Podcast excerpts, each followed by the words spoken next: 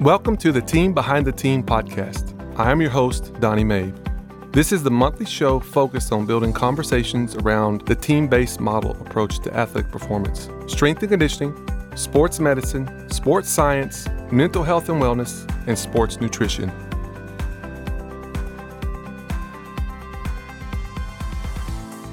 Hello, and welcome back to the Team Behind the Team podcast. I'm your host, Donnie Mabe, and we are so excited about this month's episode for a couple reasons.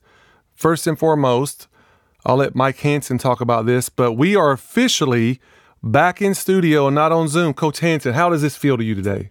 I've never thought I'd be this excited to see people's mouths and noses and face to face versus looking at a screen. So it's definitely nice to be back. Absolutely. Man, I tell you what, uh, this has been a build up into our studio here uh, that, that organize and edit. I was so excited just to be in the room and see see them and smiles and, and just human interaction. So special thanks to our studio and to Mike. You've done a great job of just keeping us going through this pandemic. So hats off to you, my friend. Yeah, appreciate it. Happy so, to be back. With that, we'll jump into this episode today. To to me personally, I know Mike is a is a special episode. It's one of our very own. Uh, Coach Zach Zillner is in the house. Coach Zach, say hello to the listeners. What's up, listeners? but uh, we'll have a little fun today since we can see each other. We may prod a little bit, so that'll be part of the show. And uh, glad to have that back. Zach, so thank you for being on, making time to do this. We've been looking forward to it. Yeah, thanks for having me. This is awesome. The studio, I make I feel like uh, Eminem and Eight Mile down here. This is yeah. this is legit, top notch. You're gonna bust out a little rap. Exactly. No. Maybe at the end if, if you guys are lucky. Right, right. What have you been up to this summer? I know you've been uh, You've been uh, riding the bike around. You know me riding the bike around Austin, seeing the sights, um, training the Lady Longhorns, mm-hmm. and uh, enjoying all the breakfast tacos I can get in Austin Amen. for sure. I know you cannot. To the listeners, if you've never been to Austin, you've got to come get food. It's not our fault if you put weight on, though. Right? You need to train. So you got come. the bike rides, right? That's right. There. You got to get the bike rides. So Zach, thanks for being on, and uh, super excited to interview today. Just a little bit about Zach, and then we're going to kind of jump into that first question Zach uh, is going into its fifth year here at the University of Texas as the head coach for women's basketball athletic performance. Does an incredible job. He's currently been uh, managing through a uh, coaching transition. He'll talk about that in a minute, but been in some great stops along the way. He's been at Kansas, he's been at Illinois, and in Southern Miss. What I love about Zach, you'll hear today, he's just worked with a ton of different sports uh, different experiences that brings a lot of value to w- the way you look at coaches, the way you look at athletes, and the way you just train and, and, and prescribe performance. Uh, so, with that, Zach, your first question, just take a minute for for everybody listening. Kind of introduce yourself. Uh, where are you from? What is we talked about your role? Like, how did you get here? Give us a little more details on that, and then uh, any coaches that kind of have influenced you along the way to get here. Yeah, for sure. Um, Zach Zillner, like Coach said, I'm from Kansas City. I did my undergraduate work at the University of Kansas. Um, how I got there, like anybody else with strength and conditioning, I think we had a love of working out. For some reason, we just enjoy pushing each other, pushing ourselves. Uh, me to like places I'd never been before. Um, I think it was more of like a mental, physical type outlet thing. Um, and I think back when I was in high school, I was trying to describe that I wanted to work with athletes, and I don't think that was very popular at the time. Everyone was like, "So do you want to be an athletic trainer?" And I'm like, "No, I, I want to teach people how to lift weights, run fast, jump high." And like, "Well, you want to be, you know, a physical therapist?" I was, "No, lift weights, jump high, run fast." And so it's funny. My senior uh, year in high school, um, going into my freshman year of college, uh, my mom uh, she had a marketing agency at the time, and her receptionist uh, retired. And so she was like, "Hey, you're gonna work for two weeks till we find a new receptionist." And I was like, "Oh, perfect! I get to answer phones all day and whatnot." But it ended up uh, turning out to uh, make my career actually take off. Mm. Um, one of the women that worked for my mom, uh, she was asking me, "What did I want to be?" And I was like, "You know, I want to train athletes. I want to lift weights, run fast, jump, jump high, high, all yeah. that stuff." And she's like, "My brother-in-law." Actually does that. And I was like, no way. And she's like, yeah, North Carolina. I was like, wow, North Carolina, that's big time. And so she gave me his email address. I emailed him, and he actually knew one of the coaches at the University of Kansas, Derek Honnold. So I, as a young, dumb high school guy, just emailed Derek. I was like, hey, I live down the street, would love to come up and visit you.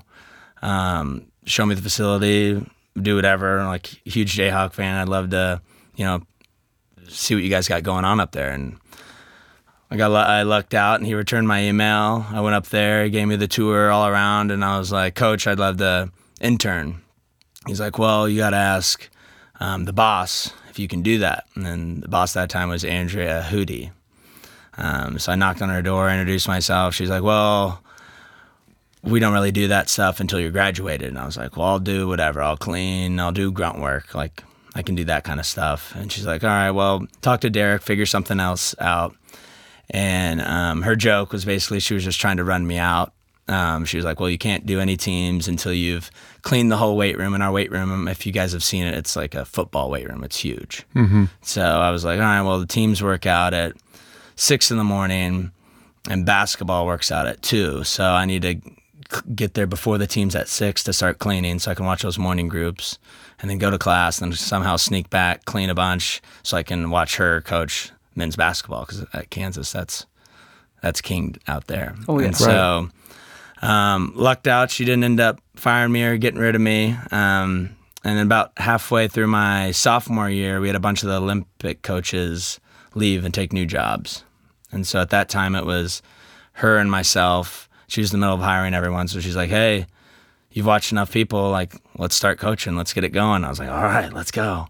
And so anything I'd learned in those first two years of freshman, sophomore, um, I just tried to keep my head above water and not screw up too bad. So my responsibilities at the time were cheer, dance, and then I assisted with track, um, and obviously basketball and all that. So it was a crazy cool experience. Um, she'd probably get mad at me for saying this, but I tried to skip class if I knew that a certain team was coming in that I wanted to work with or a certain coach was working. So. Yeah.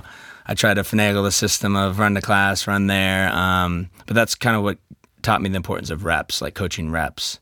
Um, the only way you get better at coaching is actually coaching. So if I want to be a good coach, I need to That's a actually good point. Yeah. coach. Um, so I graduated from the University of Kansas. Um, then I left with one of the basketball coaches to Southern Miss. Um, I was the director for uh, men's basketball, women's basketball, and volleyball. I was 23, had no idea what I was doing. I'd never been in charge of anybody or anything, but you're the director, so you, you got to fake it, fake it till you make it down there. So I remember going down there and we had three players on the men's basketball team who were older than me. Had, my GA was older than me. Um, so I'm like, how am I going to come here and convince these people that they need to listen to this short guy from Kansas? So luckily, I had some great um, coaches around me to kind of help me going, um, get going. But I think the biggest thing was building relationships with those athletes as far as um, let me teach you why we need to do this stuff. Um, how is this going to help you be a basketball player, better volleyball player? Um, I think definitely I'm a teacher first when it comes to that kind of stuff. Um, and then from there, I had an opportunity to work at University of Illinois. I did women's basketball, volleyball, both golfs. Um, I ran some cool uh, mentors up there. Randy Ballard, he's now their director of sports medicine. He was the athletic trainer for volleyball there. And I lucked out that the head volleyball coach was Kevin Hambly, who's now at Stanford. but- Stanford, yeah. Yeah. So Kevin, unlike most sport coaches, he's a huge sports performance nerd. Like, probably loves this stuff almost as much as we do. So we'd sit down every week, Kevin, Randy, and myself. We'd go over the whole training um, of what we were going to do, sets and reps, exercises. Um, and so I had to be on my A game as far as I'm presenting every single workout to the coach. I need to have rationale behind it, and he's going to ask intelligent questions of why am I programming this? Why am I not programming that? Um, instead of you know most coaches they're just like well let's get stronger and i don't care what you do but this is what we need to do um, but kevin was different which was awesome um, then towards my tail end adam fletcher took the men's job there um, he showed me a lot about you know coming into a new situation um, bringing a new training culture in how do you get these athletes that don't want to work out to work out especially in the men's basketball space um, he was a huge help um, just as far as that kind of stuff goes and kind of navigating the politics that go with college athletics of who you need to talk to, what kind of relationships you need to make. Um, and then from there, I got my, uh, what I thought was my dream job. Um, Coach Hudy called me back to hire me at the University of Kansas to work with women's basketball, did softball, golf, tennis, assisted with men, so a bunch of sports. Um, and I thought just being from Kansas City, got to work with my alma mater.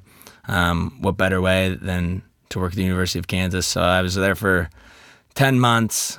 Um, then I remember she knocked on my door and was like, Karen Aston called from the University of Texas. Um, she wants you to interview.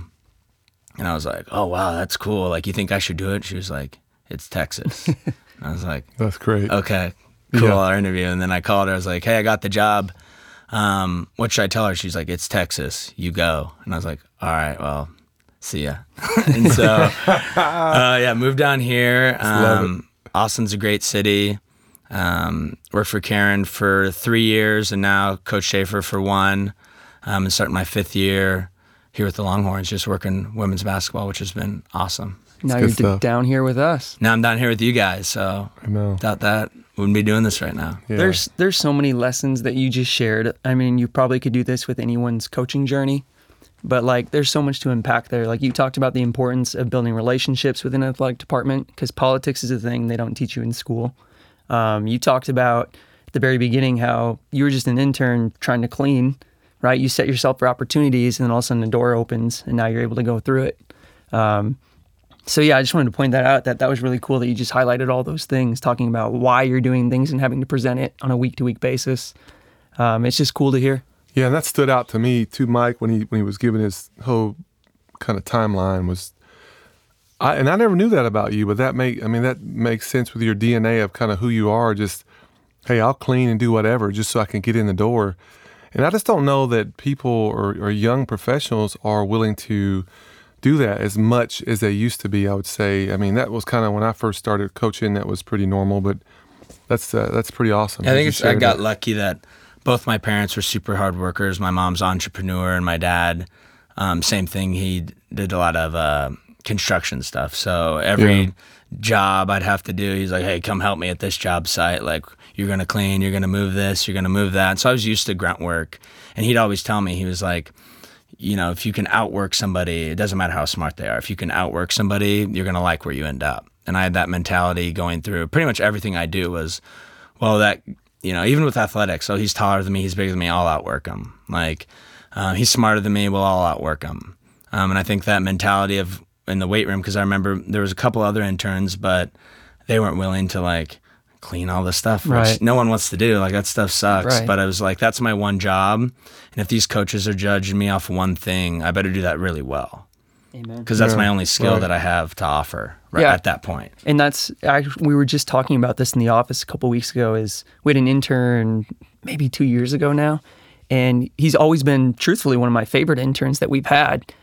And I promise you, he like he didn't know where to start with X's and O's. You know, he had barely been you know through a physiology mm-hmm. college course.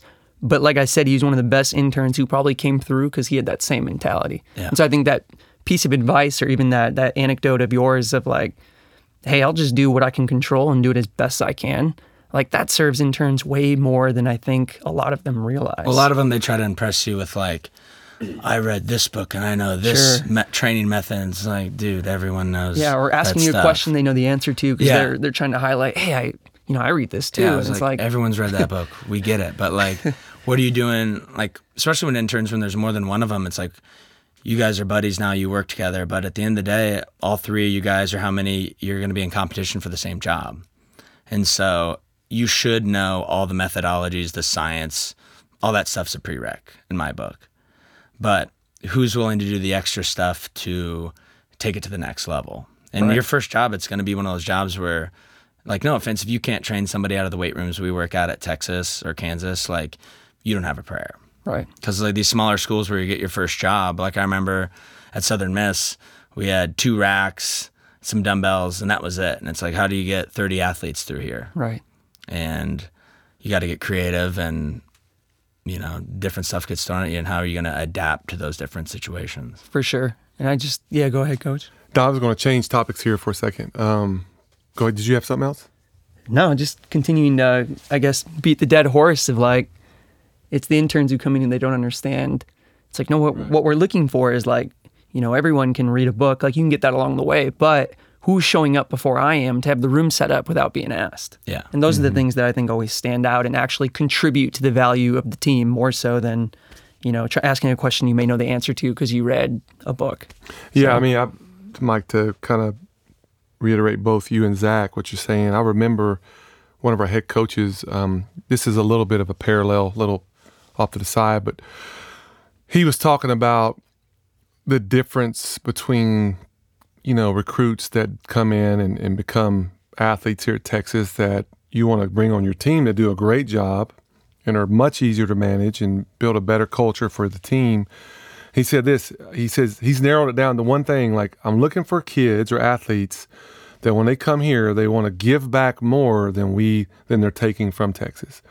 And I, and I say that point to with interns, uh, you get we get I've seen people even recently they want to come and intern with us, but they're coming wanting to take from us. They're not wanting to come give. They're wanting to learn what you're doing or Coach Anna Craig or Clint or Mel or Joe or whoever or Zach what they're doing. They're wanting to take from us, but they don't come with that mentality what you just said, like, hey, I'm coming just to give. And if I get something in return, that's cool. But I want to give more than I'm taking. I think that's something that uh, it's hard to find with, with young coaches. Yeah, you got to figure out if you're young. I was talking to coach, uh, an intern the other day. She's at UConn, and she was like, "Well, I feel like I'm there's nothing I can do. Like I'm just an intern. I don't know anything." And it's like, "Well, where do you create value?" Right. And so my value in the beginning was cleaning, and then as I got better at that, it was like, well, I'm really good at relationships, so I can pick up on a, when a kid comes through the door and they're not acting like they usually do. I can tell whatever coach I'm working for, like, hey, I talked to this athlete, they seem a little off. I'm just letting you know. Um, different things like that. Yeah. So it's like, where do you add value? And that works with along the whole spectrum, whether you're an intern or a director. Like, where do you add value to the department or the university is different than an intern does, but it's values value. Yeah, like, I mean, new hires. In? I think that's the same lesson. Is you come into a place that you haven't been, you're not quite sure, you know, how things operate there. It's I think a big piece of success, and when you anytime you take a new job is observing, listening, and finding what are those spots that I can add value. Mm-hmm. Like knowing myself and knowing what this place is maybe you know where they need help or where they're lacking. Where can I insert myself to actually help? You know, the overall cause. That's str- that's a struggle, yeah, for for definitely people for sure. So Good stuff. A uh, little change of topic for yeah, you, for sure. Coach. So look at your the span of your career. How's your philosophy changed? Is you, is it changed at all? Is it uh, with how you just prescribe, you know, lay out programs? Yeah, I think it's changed a lot as far as I mean, the bare bones are still there, like ground based, multi joint movements, like hardworking. I think the hard work stuff doesn't replace anything. Um, I think I've been lucky to be exposed to different technologies, um, whether it's force plate, velocity based stuff, um, workload management that kind of helps me rethink. And then honestly, getting older myself, um, I'm not able to get away with the same stuff I could at 18 training. Mm-hmm. So now I'm an old 31 year old that, um, you know, things aren't, when you're younger, it's like my warm up is put the bar on my back and roll. And now it's like, all right, if I do that, I'm gonna be in trouble for a couple days. Um, but now I kind of feel like some of my athletes, you know, they come in and they're hurting and hollering. And it's like, okay, well, your knees hurt when you do that. My knees hurt when I do this. What are different ways we can reverse engineer it? So I think when I was a younger coach, it was more like, we're to get in, get after it. Um, like, let's put some weight on the bar and train. And now it's like, we're to do that same stuff, but we're also to throw in some more recovery stuff, more mobility stuff, um, things to help prep um, the big nuts and bolts that we're trying to do before. Um, so I think, like with anything, it's reps. The more athletes I see and work with, I was lucky to work with track and field. I think everyone should try to work with track and field just because you're going to work with athletes who are, you know, tall, short, big, tiny, um, skinny, good athletes, bad athletes.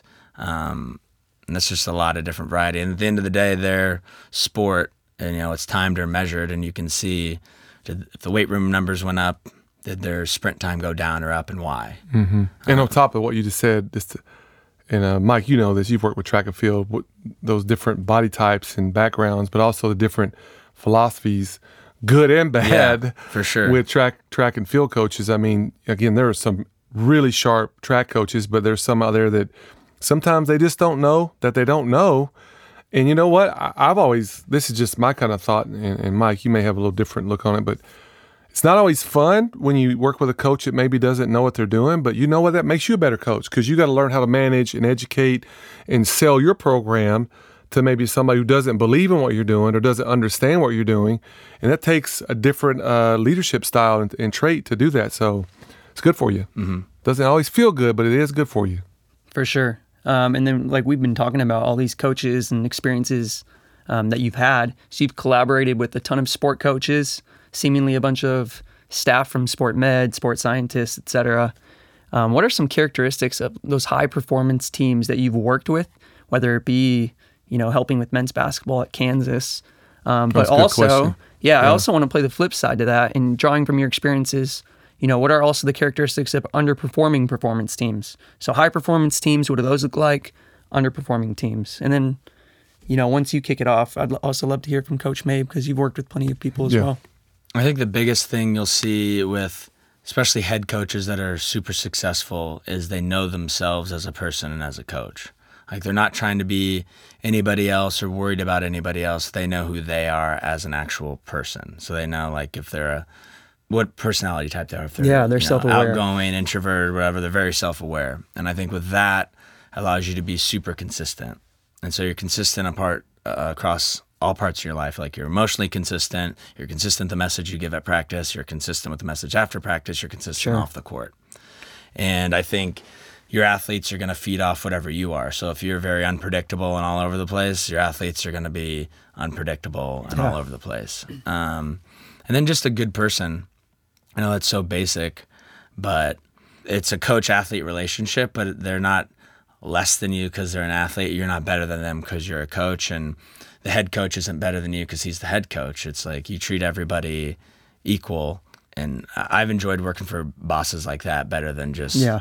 somebody yelling at me. Yeah, no, time. that's so true. I feel like at every level is just treating people like people. Mm-hmm. And I think maybe younger coaches to to generalize get caught up in that and like they may want to work with Kansas hoops because that's where they're at for their first internship. But in reality, it's like you're going to get just as much experience, potentially more, working with Kansas women's golf. Yeah. You know, um, but yeah, it's kind of if you're chasing those names or those experiences, I think you're going to learn a lesson pretty quickly. I think a lot of these, especially when I was younger, like I didn't really know who I was as a coach. Like yeah. I would see work with a bunch of these different coaches, like, well, I like that about her, that about him but I don't know if I can do those things. And then I remember sitting down, it was in Coach Hudy's office, so we went over like, what am I good at? What am I bad yeah. at? What are my good personality traits? What are my not as positive ones? And you know, what things does she see that I'm good at, and what things does she see that I'm need to work on? Yeah. And I think that brings it to the forefront of like, hey, I'm a big personality guy. I like interacting with everybody. That's my strength. So use it don't go to a place that wants their strength coach just to be like a drill sergeant or whatever. If like if they want that, uh, I can't give them that and be right. true to myself. Right. So I can give you that for a couple weeks, and then I'm gonna look in the mirror and be like, "You're a fake." And they're dude. gonna see right through it. Yeah. yeah and it's like I'm the way who I am, and this is how I'm going to present myself. And I think athletes and everyone else picks up on authenticity more than anything. Like if sure. you're a fake tough guy and they see it, like you're done. Um, it's over. Exactly. but I think like true. really sitting down and knowing who you are, and I think after you graduate, you're really going to find out who you are because you're going to move somewhere where you don't know anybody. You're going to make no money. Um, and it's going to be hard and you're yeah. going to be in a new situation and that's you know, you never grow unless you stress yeah. yourself. It's no different than exercise. You got to stress the system to adapt. Yeah. It's no different um, in your personal life. You have to stress yourself to grow. Um, so I think if you put yourself in these uncomfortable situations, you're going to be a better coach and better person at the end of the day. Yeah. Coach, what about you? Characteristics of high performance teams that you've been on, but also teams I mean, over your course of your career, you've probably seen some underperforming teams. Yeah, no, I was listening to, I thought that was really, really uh, good, Zach. I think you, you kind of triggered a thought in me when I was listening to you. But so I, this is for, for me over the years, and I think both you guys can definitely empathize what I'm about to say. That the I feel like the cornerstone of any successful team, if, if you're a performance coach or strength and conditioning, is you've got to have your head coach buy into you as a as a as an individual then the system you want to run with that team. Um, I know I've in, I've been coaching now. It's my 27th year. In the years that I've had the most fun, probably had the most success, with a team is when the sport coach bought in to what we're doing in the weight room. Because if they don't, here's the deal, right? If they don't buy into the weight room, they're not going to be there checking on the kids. The kids are going to pick up on it. They're not going to be invested. They're not going to give the effort. You're going to be pulling teeth, right? And so I feel like the backbone of any kind of team like that, you've got to have the full support and commitment of the head coach behind what you're doing. Uh, doesn't mean you can't be successful. It just it makes it a little harder for sure. So I think that's one. I think secondly, what I've seen over the years is uh, whether it was football or with golf or tennis, volleyball. I feel like you've got to have a team that kind of uh, it's a it's a player run team or player led team, and I don't mean that the team is is like running the show, but the team is setting the the tone and the example of the work ethic, their attitude, their efforts. If something's not going right, your captains or your older kids are addressing those issues and fixing that within the team. So the coach isn't always trying to prop everything up and keep it going. I remember when I was with football here at Texas and it was 2008 and we had, you know, we had a morning workout, you know, at dark 30 here one time and one of the the older defensive backs was like kind of like slacking off and was skipping stuff and we caught him and called him out on it and we were headed down to the field and uh, we're going to do a little extra reminders, as we should say, to not do that again. But you know what? One of the senior defensive players stood up and kind of checked him and addressed it and fixed it. And he addressed it with the whole team. Wasn't us doing it. He was so upset and so uh, enraged that somebody was missing reps and not committed to being the best team we could be. That from I'm telling you, from that point on, for the rest and through the summer and through the fall, we had no more issues. And again, that guy, again, he did it in a, in a way that I don't know that I would prescribe the way. I can't get into the details of it, but I don't know if I would prescribe the way that he did it. But it was, you know what, it was effective for that time and season for that team. And the person, the leader that was doing that, he had the credibility. Yeah, he knows and, his audience. And he, he stood up and nobody nobody was going to challenge. He's being alpha, so to speak. But we never had another problem. And you know what? He that did two things. It got rid of the cancer but it also solidified him as a leader for the team mm-hmm. that got everybody in line. So that really set us in motion to have a successful team. So I think those two things are huge. I love hearing that story because I've heard you say that a couple times. The unfiltered version. I did. Too. I gave you a little bit yeah. of a, the G-rated version there, but um, I'd like to go back to the first point you made, right? And not to take away from Zach. I'd like to hear from him if he can add to it too.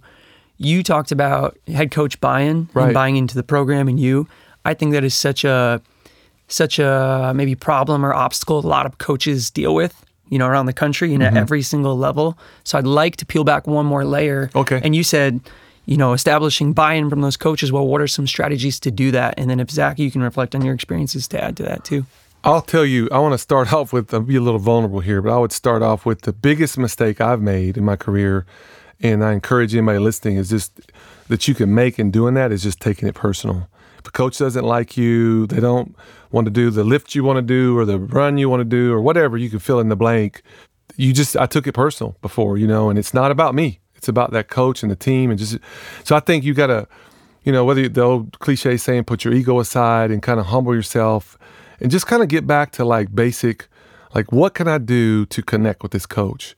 It may be grab a coffee, go grab a, a beer. It may be, showing up at practice and not. I remember true story. I, I, don't know if I've told you this when I was at Colorado. Uh, Ceal Barry, who's retired now, was the women's basketball coach, and I got assigned to work. She hated the weight room. She didn't believe in what we did in the weight room. She didn't like. She didn't want to talk to my boss about it. So I got assigned the wonderful task of getting up at 5:30 in the morning, 5 in the morning, going to the track where they did track workouts for basketball, which are not great, right? And all I had to do was I set on I set out in the dark because they didn't have lights back then in this like random track out in the middle of nowhere in Boulder, Colorado, and would cheer them on. I was a cheerleader. And I was like, why am I here? And what happened, six to eight weeks go by. And what was happening was I was building rapport with the kids. They started liking me being there because I brought a little energy and just did the best I could. Ceal Barry walks up to me after about eight weeks in the weight room and she looks up to me and she goes, You got him next week. I want to see what you can do with him. And I was like, what I was a 24, or 25 year old coach. I was like, what just happened? I about freaked out and like passed out. And then from that point on, I worked with him and I didn't know what I was doing, dude. I really didn't. I was clueless young coach. After I got done, this is right before I came to Texas, she was wanting to hire me as a full time coach just for women's basketball. So there's some things you can do on your end that you can kind of, I say, move the needle to win coaches over. And it may take longer than others. I don't have the rule book on that. Some are very, very difficult, and I'm aware of that. And I've definitely dealt with that.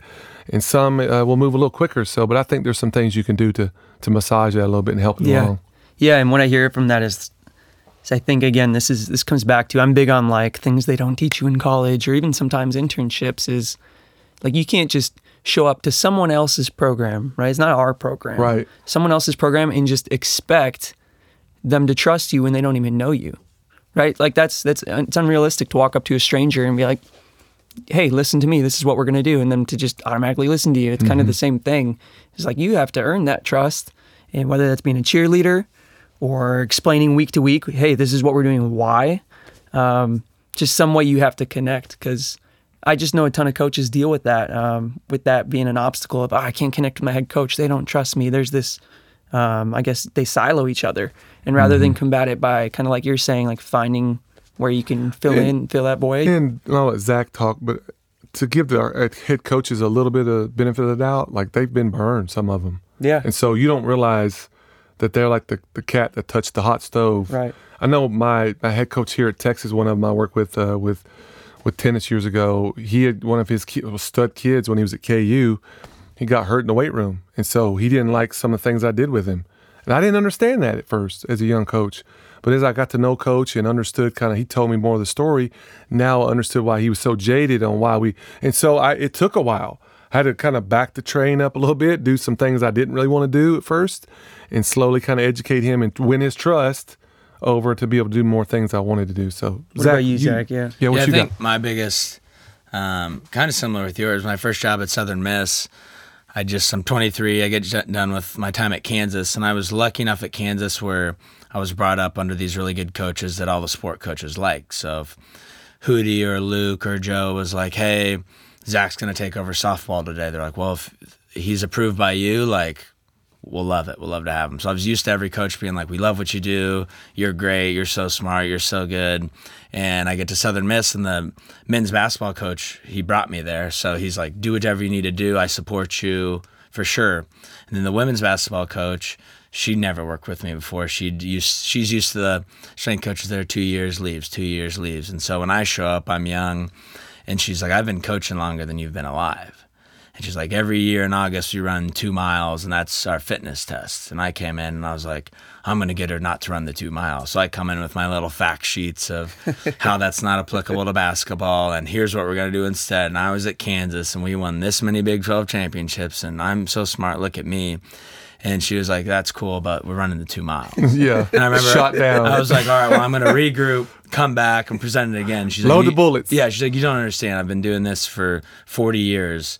I'm not not going to do it this year. So we're going to run the two miles. And I was so mad. I took it like as an ego thing. Like, Yeah, we why would do, she right? listen to me? Like, I'm so I'm so smart in this area. Like, Yeah, I you have the stick to degree, coaching yeah. basketball. I have a degree in this. I've been interning for six years. Like, I'm so smart. and then I remember we ran the two miles, and the whole time I was like super negative about it. And I asked one of the assistants, I was like, What's the deal? Why does she want to do that? And, and he's like, You don't understand. It's not for two mile times. It's what kid's going to actually finish this race that has nothing to do with basketball between their ears. Like, it's a mental thing. To Can you run Exactly. for 15 Yeah. to 16 minutes? I was like, Wow, smart guy. You didn't even think of that. Right. And it's not like we were training them to be really good at that. Cause I was like, I want everyone to be knock this out of the water or knock it out of the park. And um, yeah, once I heard that, I was like, wow, you didn't even think about other stuff. And to what you said, like, she has no reason to trust me. Like, I don't know what I'm doing. And I'm, and she's trusting me with her whole team of developing them. Um, so after that, I was like, okay, well, maybe I can pick and choose different things. And then to go along with it, what you're saying, like, to win these head coaches over, they don't really know what we do. They have an idea of what we do, but we work with the athletes the most. So if I can win over the athletes, and they talk to the athletes all the time, the athletes are like, I enjoy working with Zach. I feel like I'm getting better. This feels better. Um, then you're going to win over the coach. Yeah, and I think to your point, coaches, some sport coaches put a lot more value on mental toughness than they do performance. Mm-hmm. And so that's just the culture of their team, the way they run. That's the way Ceal was. Yeah. And Ceal did not speak to me until that day, and I was so intimidated, and like I was so scared. This little tiny lady, like when she walked up to me and said that, I was like, oh my gosh, she just spoke to me, and I have her team. I was so, you know, afraid of failure, and but but the the cool thing about it, I'd already won because I'd won the kids over, so I'd won her heart.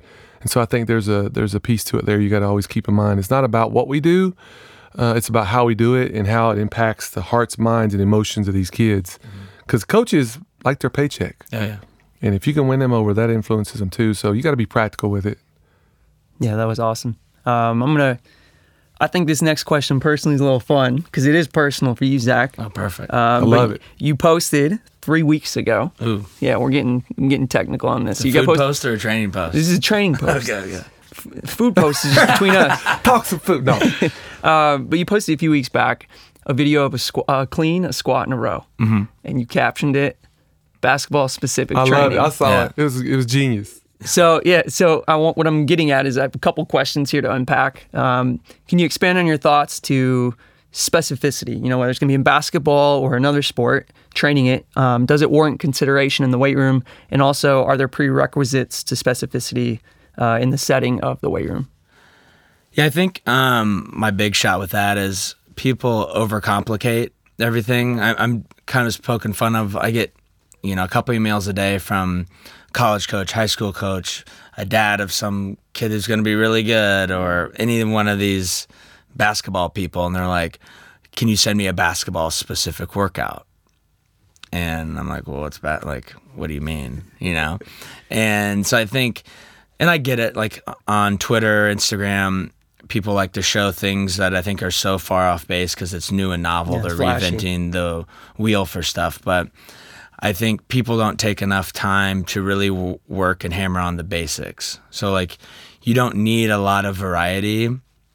Um, if you do everything, the basic stuff we know that works, it's backed by science, um, that elicits the greatest response. You don't need all the fluff stuff if you can master those basics. And I know that gets over and over. People talk about it, but I very rarely see people doing it. Sure. Yeah. Yeah. And it's hard. It's like you need to progressively overload those movements that we know that work over time.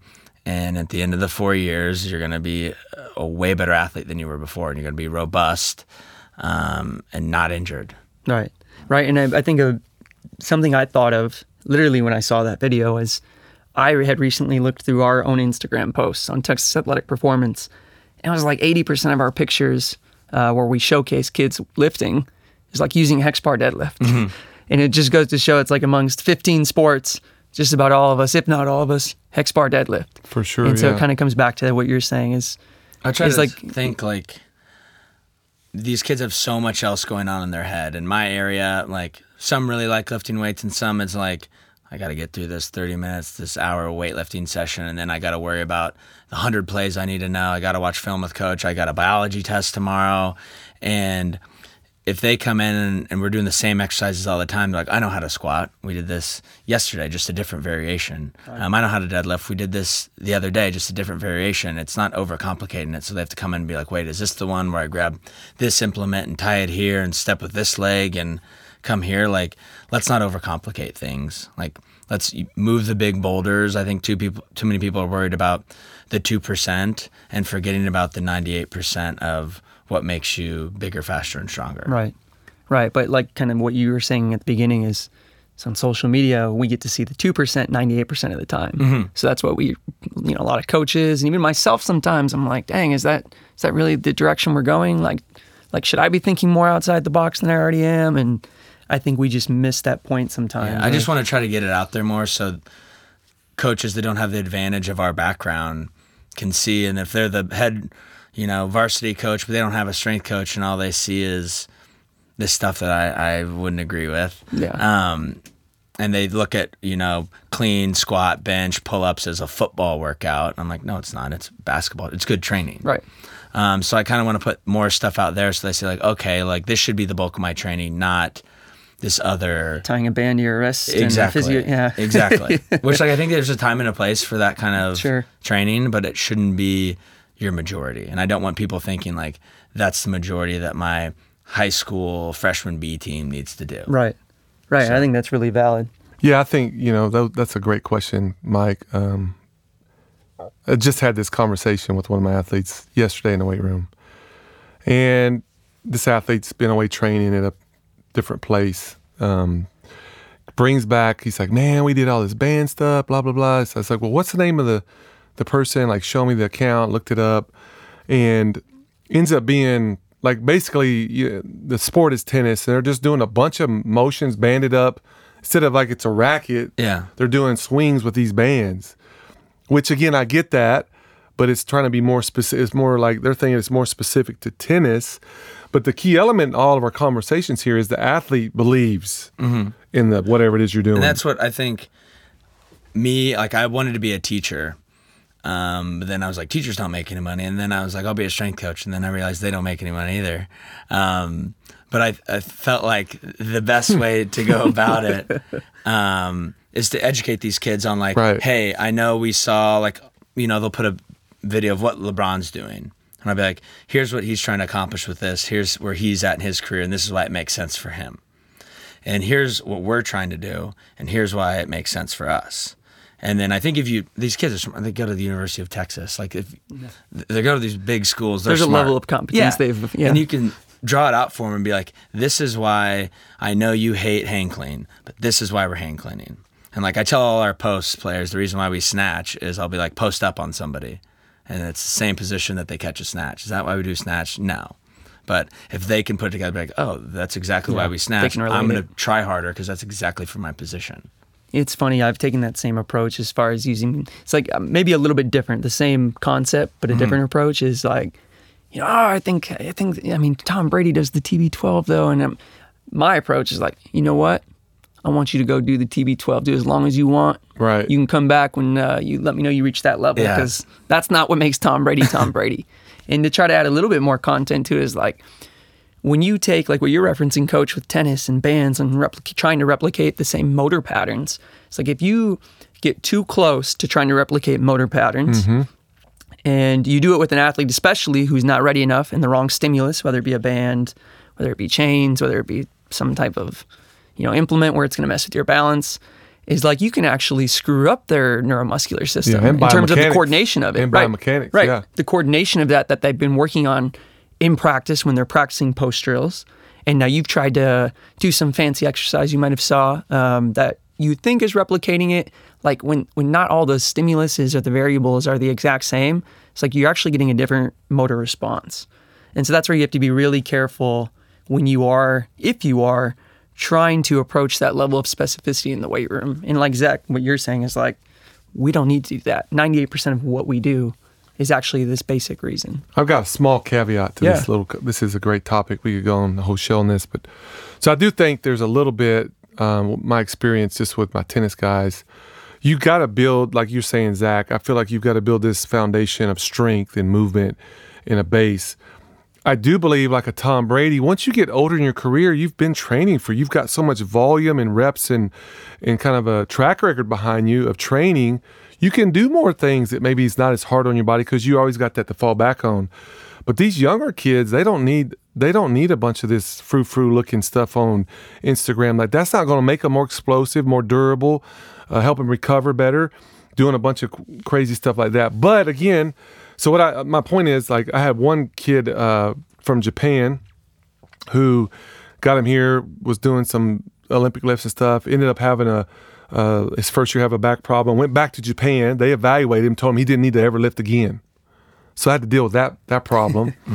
So I had to kind of think a little differently on how I could get him to buy back into lifting and training with me.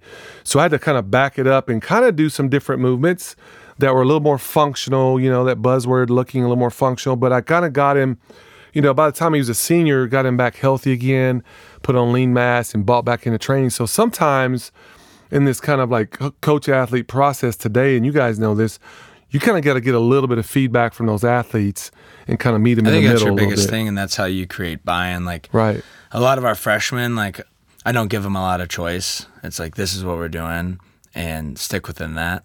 Um, but at my upperclassmen, it's we've built a enough trust where you know our point guard can come up and be like, "Hey, we've been going like crazy at practice. Like my knees are bothering me." I was like, okay, we probably don't need to back squat you today. Right. What do you feel like doing? What exercise do we do that really helps you a lot? And she's like, oh, single leg RDL helps me a lot. Well, let's hammer that today instead of, you know, back squat on the sheet. And they know that I'm willing to make these changes. Um, so they're more open, the dialogue's better, and I trust them that they're not just coming in and being like, oh, this is sore. I can't do anything. Trying to get out, yeah. Yeah, exactly. It's not so much about the weight room and what's on the sheet. It's about what's going to make me feel good so I can play basketball. At the end of the day, like I care, like I know these big boulders they need to move, um, and I'll give them some options of you know, hey, if this doesn't make you feel good, or like you can watch the kid and see if they're comfortable doing it or not. And if it doesn't make you feel good, what else can we do to accomplish that same goal? And the farther they get, like you were saying, like what do they need, what do they not? But most Mm-hmm. freshmen um, need to clean, squat, and row.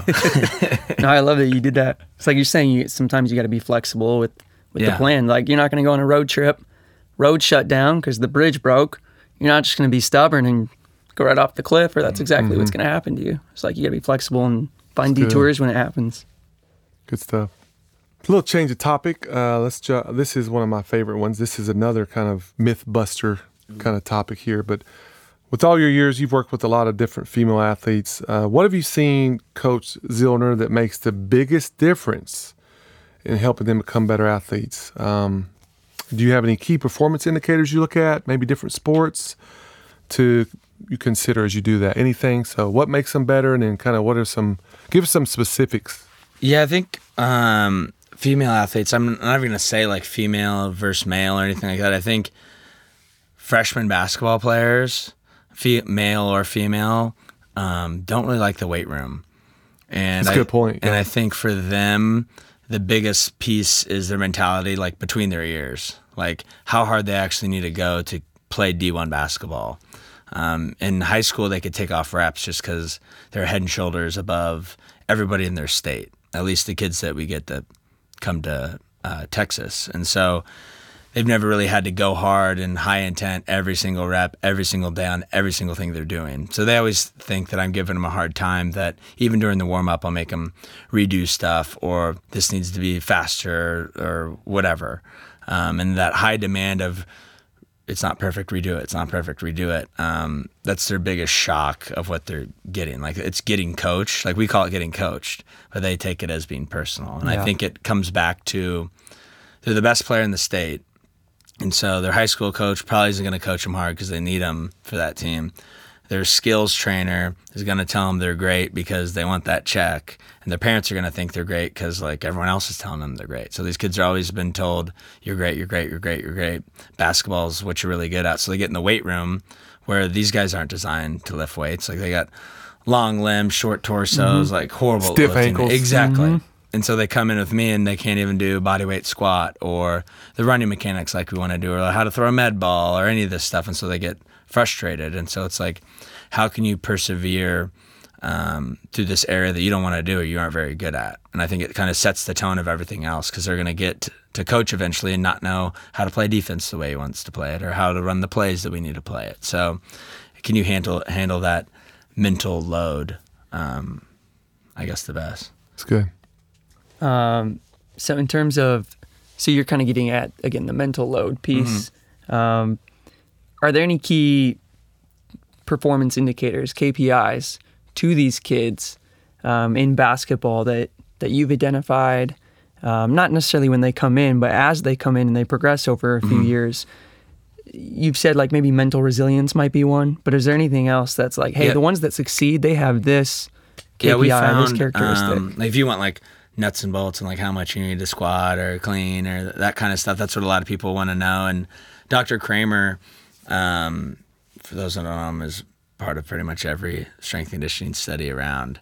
Um, him and Doc Fry, but he was saying we had him on the phone the other week, and basically people that aren't cleaning at least their body weight, and that's women, and aren't squatting between 1.5 and 1.8 of their body weight um, still need to work on strength till Yeah. they get to those numbers.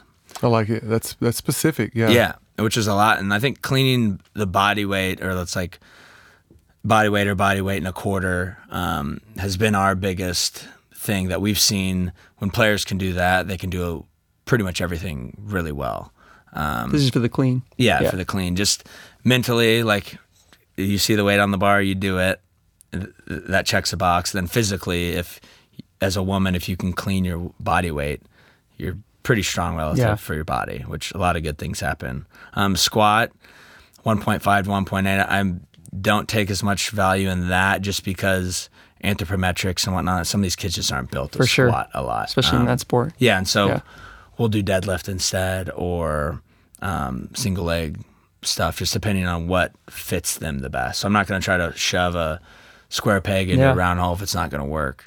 Um, One one thing, cleans. Oh. Blocks or floor? Let's get a little. so I like Get it somebody from the, fired up today. Yeah, it's not the correct term. Which Uh, one? I'm a big hang power clean. Yeah, So me start from the hang, catching the power position for Yeah. you. Is that what you use for like the one to one point five body weight? Is the hang power clean or Uh, yeah, hang power clean. Um, we've gone off the floor. It's just tough. These So hard. so tall Yeah. and with with tall uh, girls, it's and you're Yeah. getting out. you're not the purist who goes you know, Exactly. right? It's the questions we still receive to this day on our social media and Yeah, via that's not a full clean. That's a power. It's like who cares? She just cleaned your body weight. well, yeah, and So- squat depth is the one we get quite a bit. Well, that, that's a big thing for us too. Like I used. That's the one thing we talked about philosophy changing. When I was younger, everyone was like butt to the ground squat. That makes you a good strength coach if you can make everyone do that. And so I That's would. the badge of honor. Well, I would waste all this time trying to get my athletes to get all the way down. And then at the end of the year, I remember one year I looked and I was like, we did all these regressions, and now we're finally at the point where he or she can front squat the bar. And it's like, what did I do? yeah, like, would you spend that time? yeah. And so what I've done now is I,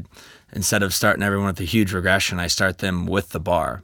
And what I've realized is most of my athletes, I probably have like one or two who are not as good at that that they need to regress, and everyone else we're good to go, like ready to roll. And it's like, Yeah. wow, before I would waste six weeks doing a goblet squat progression that they didn't need to do. right.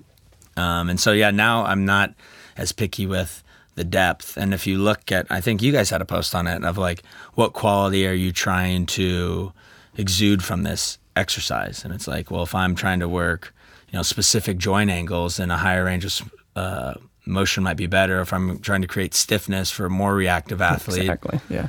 more load, less range of motion is going to make them more reactive. If I want to make them more compliant, I'm going to do more of a full range of motion type squat. Yeah, and the best the best picture from that post was actually we had I don't know which post it was. I think you it's had. Charlie. Yeah, Charlie. Yeah. Right, and Charlie for listeners, number one number draft one, overall draft pick. She's doing a back squat from the pins at like, gosh, maybe it's 120 degrees at her Yeah. knees. And so it's just funny, because again, I said the purist earlier is you're telling me that the number one women's Yeah. basketball, like, It's not good enough for her. yeah, you know, Well, if we would have squatted all the way down, she would have been uh, higher than number one right. pick, probably. And then this ties back into specificity is like, you know, she's not a power lifter No. or she's not a And that's- weightlifter. She's a basketball and player. she's six five. Her legs, I'm five ten. Her legs next to me are almost up to my shoulders. Like, Right. She and her torso is shorter than mine, and so this is the worst person you could have squat a ton of weight because Right. her femurs are so long. That's right. And so we found with her, pin squats were the best. And from our force plate love that. data, her reactivity and stiffness, she became a better athlete by not squatting full range of motion. it's like if you just look if you just look at where the joints are with some of these longer athletes you have them in volleyball um, i have a few in rowing which it's a little bit different because you need them to get in those deep angles but if you just look at it it's like all right if you want a charlie to squat with thighs parallel to the ground well then her torso flexion you know her torso is going to doing be there? pinned right against her femur and she's going to be at 30 degrees torso flexion which Yeah, and that's most people would identify as like bulging disc. Is Yeah. what that equals. Right. But I we've can tell you kinda where found- um, those pin squats because I when I first saw pin squats, I remember we were doing it at Kansas with Hudy, and I'm like, she's lost her mind. Like, what are we doing? like, we need to be squatting all the way down. I've read these articles that if your hamstring's not covering your calf, like you're not doing a squat. And we started one of our bigs, um, pin squats. And then every week she would lower the pins, and eventually he could squat parallel. And I was like, wow. Usually everyone's like from the ground up but we were taking the pins down, but he was still keeping the same load. So he had the same stimulus instead of doing, you know, a 30 pound goblet squat, which Right. what's that really doing? right Um, and trying to work yourself up to the bar, which is 45 pounds. It's like, well, what are we really doing? Like, this is a guy's a power five athlete and we're having The guy can the jump out the gym and- yeah, exactly. And so I think Yeah. Yeah. Um, so yeah, I thought it was interesting just the way you kind of can reverse engineer and depending on what quality you want that athlete to have. Yeah, and sticking on the topic of kind of, I guess, these hot topics, I suppose, in strength and conditioning, is I'm not going to ask you either or because I think all of us here and hopefully most people listening know unanimously that it's not either bilateral training or unilateral, right? Mm-hmm. That's that's been a hot topic, which just seems foolish and a waste of time to discuss. But I would like to know, um, can you share when and why you decide to choose a bilateral exercise, back squat, deadlift, whatever, or a unilateral exercise, whether it's a split squat, reverse lunge, kind of what times of year or what situations with certain athletes, and why do you why do you choose those? I think, like what you said, you can use them all the time. It just depends on what you want. And so, like for a bilateral squat, I mean, to me, I think if you want to build overall strength yeah. and power, like that would be the one exercise I would choose over split squat. Yeah. Um, but within that, you know, if I want to create stiffness, I could do that partial range of motion with that. Or if I want to create compliance, I could do that full range of motion. So same squat, getting different attributes. So yeah. stiffness versus um, or compliance. Split squat, um, I like it for my uh, stiffer athletes just because it, it takes longer to do. So like you can't really pump those out like you would squat, and so that longer time under tension and everything is gonna um, help with their mobility and yeah. stuff. So guys who are super stiff, um, a lot of our men's players or like women's players that are super twitchy, um, and you know these guys they bend their knees a quarter inch and touch yeah. the top of the backboard. Right. Um, we want to kind of slow them down in the weight room. And so the way to do that is overhead split squat. So if I have a bar over my head and I'm split squatting, I need to go slower to come all the way down, touch my knee, and come up. So they like doing stuff super fast. So this is a way to slow them down. My athletes that are super slow, we need to load them up. They need to be under load all the time. So bilateral might be a better option gotcha. for them. Um, about yeah? Yeah, and then we'll use them different times throughout the season just to help.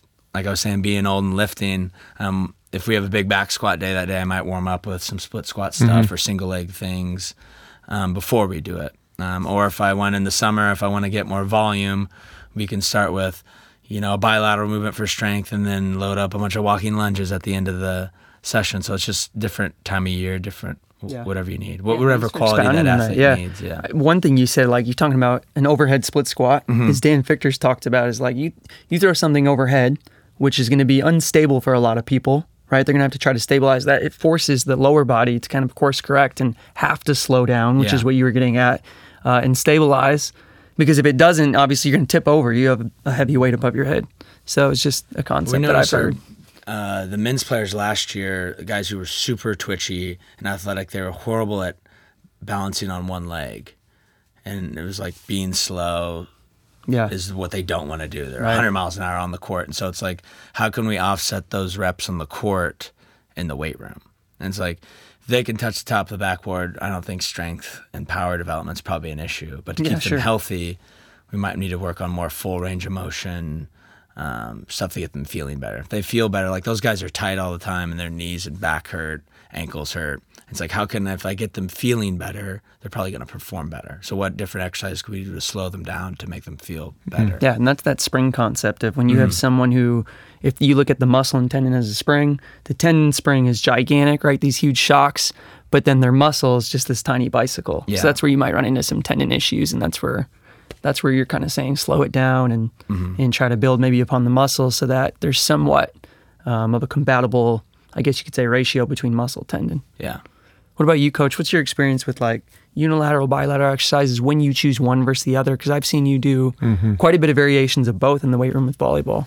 Yeah, this is again one of my favorite topics. I, I've probably early in my career I was more of a bilateral squat, squat, squat, you know, and now as I've gotten older and you know, working with different sports, especially my two teams right now are tennis and volleyball. With with volleyball, it's been interesting. You know, working with our sports science uh, staff, Travis and all those guys, they do a great job. They've really helped me kind of pinpoint when a, a, certain athlete has had enough bilateral, mm-hmm. like they've reached a certain level of like rate of force development bilaterally that maybe they're lacking single leg and so I've gotten a, even this summer where a couple of the, the girls like I'll do a lot more single leg work with them variations, whether that's a, a rear foot elevated. I love the, again kudos to you, Micah. I love the uh, safety bar uh, split squat with a lot of eccentric work in that. That's helped them a lot. So I think for me, testing has helped with volleyball. On the backside of tennis, kind of where I pick for volleyball, but for tennis, I've almost gotten away completely from, and I don't, I just don't put a bar on their backs. Yeah. Um, and, I and think my- any of those. Uh, sorry, Go I think ahead, any yeah. of those like rotational sports. Um, I had the same thing with golf at Illinois. That uh, what's like some uh, what's a big load on your back good for creating stiffness, Right. and what do you not want? Like you need thoracic stiffness to be a good back squatter, and what do you not want as a golfer? Like thoracic stiffness. I just felt when I went to the TPI course, they had us do all the rotational stuff, and I was so bad at it all. And I was like, oh, this is why I suck at golf. but I, you know what, though, Zach, I felt, you know, early in my career, I felt bad because I'd see other, you know, tennis strength coaches, they got them squatting like 300, 400 pounds. Yeah. And I'm like, what's wrong? I must be terrible as a strength coach, right? So I've just learned that putting the axial loading with the bar on their back is not good for their shoulders or their spine, lumbar spine. But we still got to squat, Mike. We still got to work that pattern because those guys are usually really stiff in the hips because they're on concrete. They don't ever get real low. Uh, so you need to work on their mobility. You need to work on just having some power and range of motion down in those low positions, but I can't load it. So trap bar deadlifts have been great. Goblet squats, uh, single leg variations for tennis guys are crucial because they serve a lot whether right or left handed. And so that fascial line from their hand all the way through their their front and the back, their hips get rotated. And so now a single leg uh, uh, exercise for them will actually kind of manage that gap of those imbalances and keep them healthier. So with those guys, I like to use a lot more single leg work, uh, oftentimes in volleyball. Again, there are some exceptions now with volleyball. With testing, I may uh, do way more with with one or two athletes than I do the other ones, depending on where they are in their development. So just depends on what it shows us. Yeah, that's big. I just, I mean, at the end of the day, I wish we could steer the conversation versus, you know, either or, which we all know is pretty foolish to, well, when and why. Because I think the why piece, which has been kind of a common theme, as Zach started out, it's like what it comes down to is why we're doing it, and not too many people seem to be transparent. Well, to kind of circle back to your point, Zach, our freshmen come in, they haven't lifted much. They need a lot of bilateral work. They just don't have any power, strength, or on top of that, no lean muscle mass. There's not much down there for just for just being durable, you know, more resilient. So you got to build that up before you start kind of like, oh, let's do all this other stuff. So Yeah. anyway, No, Good that's stuff. awesome. Yeah. Zach, I think we're, are we close on time? close yeah, on yeah. time. Yep, we got to land the plane here Zach, soon. where can people connect with you, find you if they want to have questions? Is it email? Is it social media? Yeah, I'm not big with email. You can ask any one of these guys that email me. Um, but I'm pretty good on social media. Uh, Instagram and Twitter are the same. It's ZS Zillner, and that's Z I L L N E R. Um, I usually put up, you know, different things we're doing training wise. Um, I'm pretty good about uh, answering any questions or comments Yeah. or DMs or anything like that. That's awesome. Um, we already kind of covered like advice that you would give to younger coaches or even interns. We we hit that pretty hard, but uh, um, I guess what resources um, have you used or would you recommend to others? I think the biggest resources are um, people. Yeah, And I think the biggest stuff I learned wasn't on the floor itself. Like, of course, I learned how you should command a room and coach and whatever. But I think the most stuff I learned was behind closed doors when we'd be done with a session, listening to the two full time strength coaches talk about what went well, what didn't go well, how they dealt with this coach, how they dealt with that coach. I remember being an intern. I sat I had a chair in Luke Bradford's office and Joe Staub's office. And I would sit there and after every session I'd listen to Luke talk about and he'd ask me what went well with that session, what went bad. Um, Joe, same thing with track and field, and I was lucky enough that they would bring me to their coaches meeting so I could see like this is how you talk to a coach, this is how you don't talk to a coach, like um, this is how you talk to an administrator. How do I? What do I need to wear if I'm, you know, meeting with the AD or somebody super important? How do I need to act? sure. Um, what's appropriate? And I think those skills were better than any book um, could have taught me for sure. I got one more fun question, Yeah, and then we'll sure. land it. But favorite go-to food in Austin? Ooh. Can't, You are a foodie, yeah? Yeah. Yeah, if you- Yeah. If you don't follow Zach, you got to follow. I mean, he he makes me want to go get a meal. We don't have to go eat after Yeah, this. let's What- let's go. where'd you go to? Uh, I'll give you a couple options. Uh, you can't go I, one? I think uh, barbecue. I like Terry Blacks or Valentina's. I know that's Ooh, two. come on now. Yeah, and then uh, burger spot. Probably Jew Boy Burgers. I'm there with Coach, you. I haven't been yet. the real we real gotta deal. go. It's basic. this. It's it's real good ingredients done basic. It's Um, fantastic. it's un, it's unbelievable. Long line, but worth it. Uh, tacos. I like Pueblo Viejo. These are this is news to me. I'm, I'm this is good for me. This, this If you follow me. I love Yeah, he's a wings. foodie. So wings are my jam, and Tommy Want Wingy is best wings in Austin. Don't I've never me. had. We I need to make this list. The all these places. Yeah, Have you been to La Barbecue? The barbecue's legit as well. haven't been there either. Uh, it wasn't in your top two, so Yeah, I well, had to ask usually if you'd even been. before. so that now they have a brick and mortar. Before it was like the line was ridiculous. Yeah. and We're don't not have getting paid that. for this. This is just fun. So They want to sponsor me, listening, and I and I. Yeah. Oh man, it's been fun, uh, Coach Zillner. Thanks for uh, for being on the show. Uh, good good talk. So good yeah, stuff. thanks for having me. This was a lot of fun. And uh, Coach Hanson, you're the man. I Always, appreciate yeah. you always. Uh, nice lead- to be lead- back in person. leading the ship. Well, that's it from Austin on the team behind the team podcast. Hey, we're back in the studio. Do us a favor if you haven't done this yet. Go on to iTunes, give us a rating and review. Help us keep putting out good episodes with with uh, great people and coaches like Coach Zillner. We'll keep this thing pushing from Austin, Texas. I'm Coach Donnie, Zach Zillner, and Mike Hanson. Hook 'em horns. Y'all have a good one. Thanks so much for tuning in and listening to this episode of the Team Behind the Team podcast. For future episodes, go to iTunes, Spotify, Google Podcast, or Stitcher. We definitely want to keep having great guests on the show and great content. So if you have a moment, please go to iTunes, leave a rating and review, and let us know how we're doing. I'm Donnie Maib, and thanks so much for tuning in.